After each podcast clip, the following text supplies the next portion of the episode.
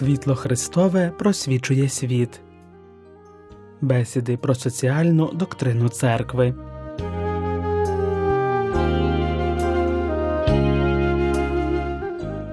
Основою соціальної доктрини церкви є справжня наука про людину.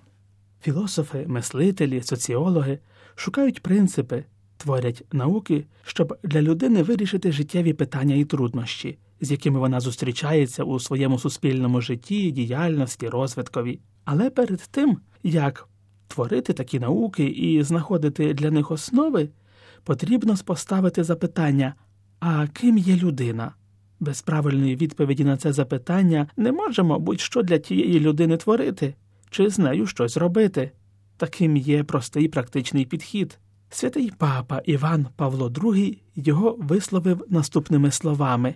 Щоб краще втілити єдину істину про людину в різних соціальних, економічних та політичних умовах, що постійно змінюються, соціальне вчення вступає в діалог з різними дисциплінами, які розглядають людину, поєднує в собі їхній внесок і допомагає їм відкритися перед ширшим горизонтом, спрямованим на служіння окремій особистості, яку пізнають і люблять у повноті її покликання, енцикліка Центезімус Аннус що побачила світ з нагоди сотого року енцикліки Рерум Новарам папи Лева XIII. Відповідь на це запитання дає християнська філософія, яка шукає ясного і повного поняття, щоб висловити про цілісність якоїсь дійсності в основних причинах її буття, теж і на основі святого письма, з якого знаємо і віримо про історичний зв'язок людини з Богом. Автор послання до євреїв написаного в першому столітті християнства, ставить це запитання що таке людина, що ти про неї пам'ятаєш? Відповідь міститься в слові особа.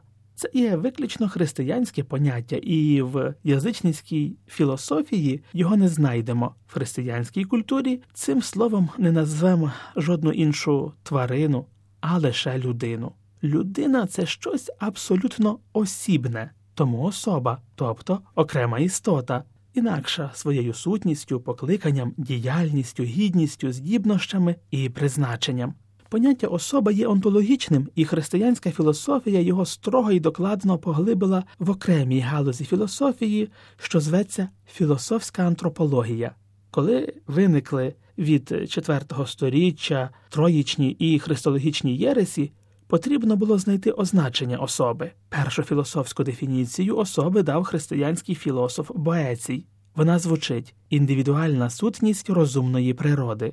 Визначення прийняв святий Тома Аквінський, змінюючи терміни індивідуальна, що є в кожній тварині, природа, що теж є в кожному бутті, сутність кожне буття, що має існування в особі, на інший субзістенс, самобутній, самостійний, тобто такий, що має буття сам у собі як повну сутність. І ця самобутність походить від духа душі, яка є твором Божим. Оскільки дух має розум, і цей дух, душа дає буття тілові, тіло і душа разом творять сутню цілісність, це і є особа. Визначення по філософськи звучатиме субзістенс раціонале, самобутня істота з розумом волею. Термін особа включає теж щось священне, образ Божий, тому заперечення Бога позбавляє особу її основи. Людина не є ангелом, тобто чистим духом. Вона стоїть на межі між матерією і чистими духами. Це не є дух у клітці тіла, як бачив це Платон. Це не є також розділена двійність, як дві окремі і відділені сутності, як хотів, наприклад, Декарт. Це також не суміш матерії з духом, немов досконало розвинена матерія, як е, бачили матеріалісти. Людина це тіло, одушевлене духом. Вона існує самостійно своєю душею, яка є актом здійсненням існування тіла матерії, що творить у цілості досконалу істоту з розумом і свободою, тому з високою гідністю у порівнянні з іншими тваринами, з високим онтологічним становищем у бутті перед абсолютним буттям, тобто Богом. І саме це в християнській антропології називаємо особою. Тобто особа це духовно матеріальна істота, що своє буття має від душі і тому знає, що існує, знає, що знає, з цим знанням живе і діє та його розвиває, знає про свій кінець, хоч це не кінець, який стане ніщо, знає про свої цілі і завдання, і до яких прямує своєю волею, і своїми здібностями, з усвідомленням добра і зла своїх вчинків. Вона знає про своє ставлення до інших, знає про найвище буття, пізнає його і знає про свою від нього залежність і пізнає його як Бога. Своїм духом людина особа перевищує увесь матеріальний світ, над яким, завдяки цьому ж духові, володіє. Тому святий Тома Аквінський стверджував людська особа це те, що є найдосконаліше в обсягу всієї природи. Другий Ватиканський собор додає все, що існує на землі, треба скеровувати до людини як до свого центру і звершення Конституція Gaudium et.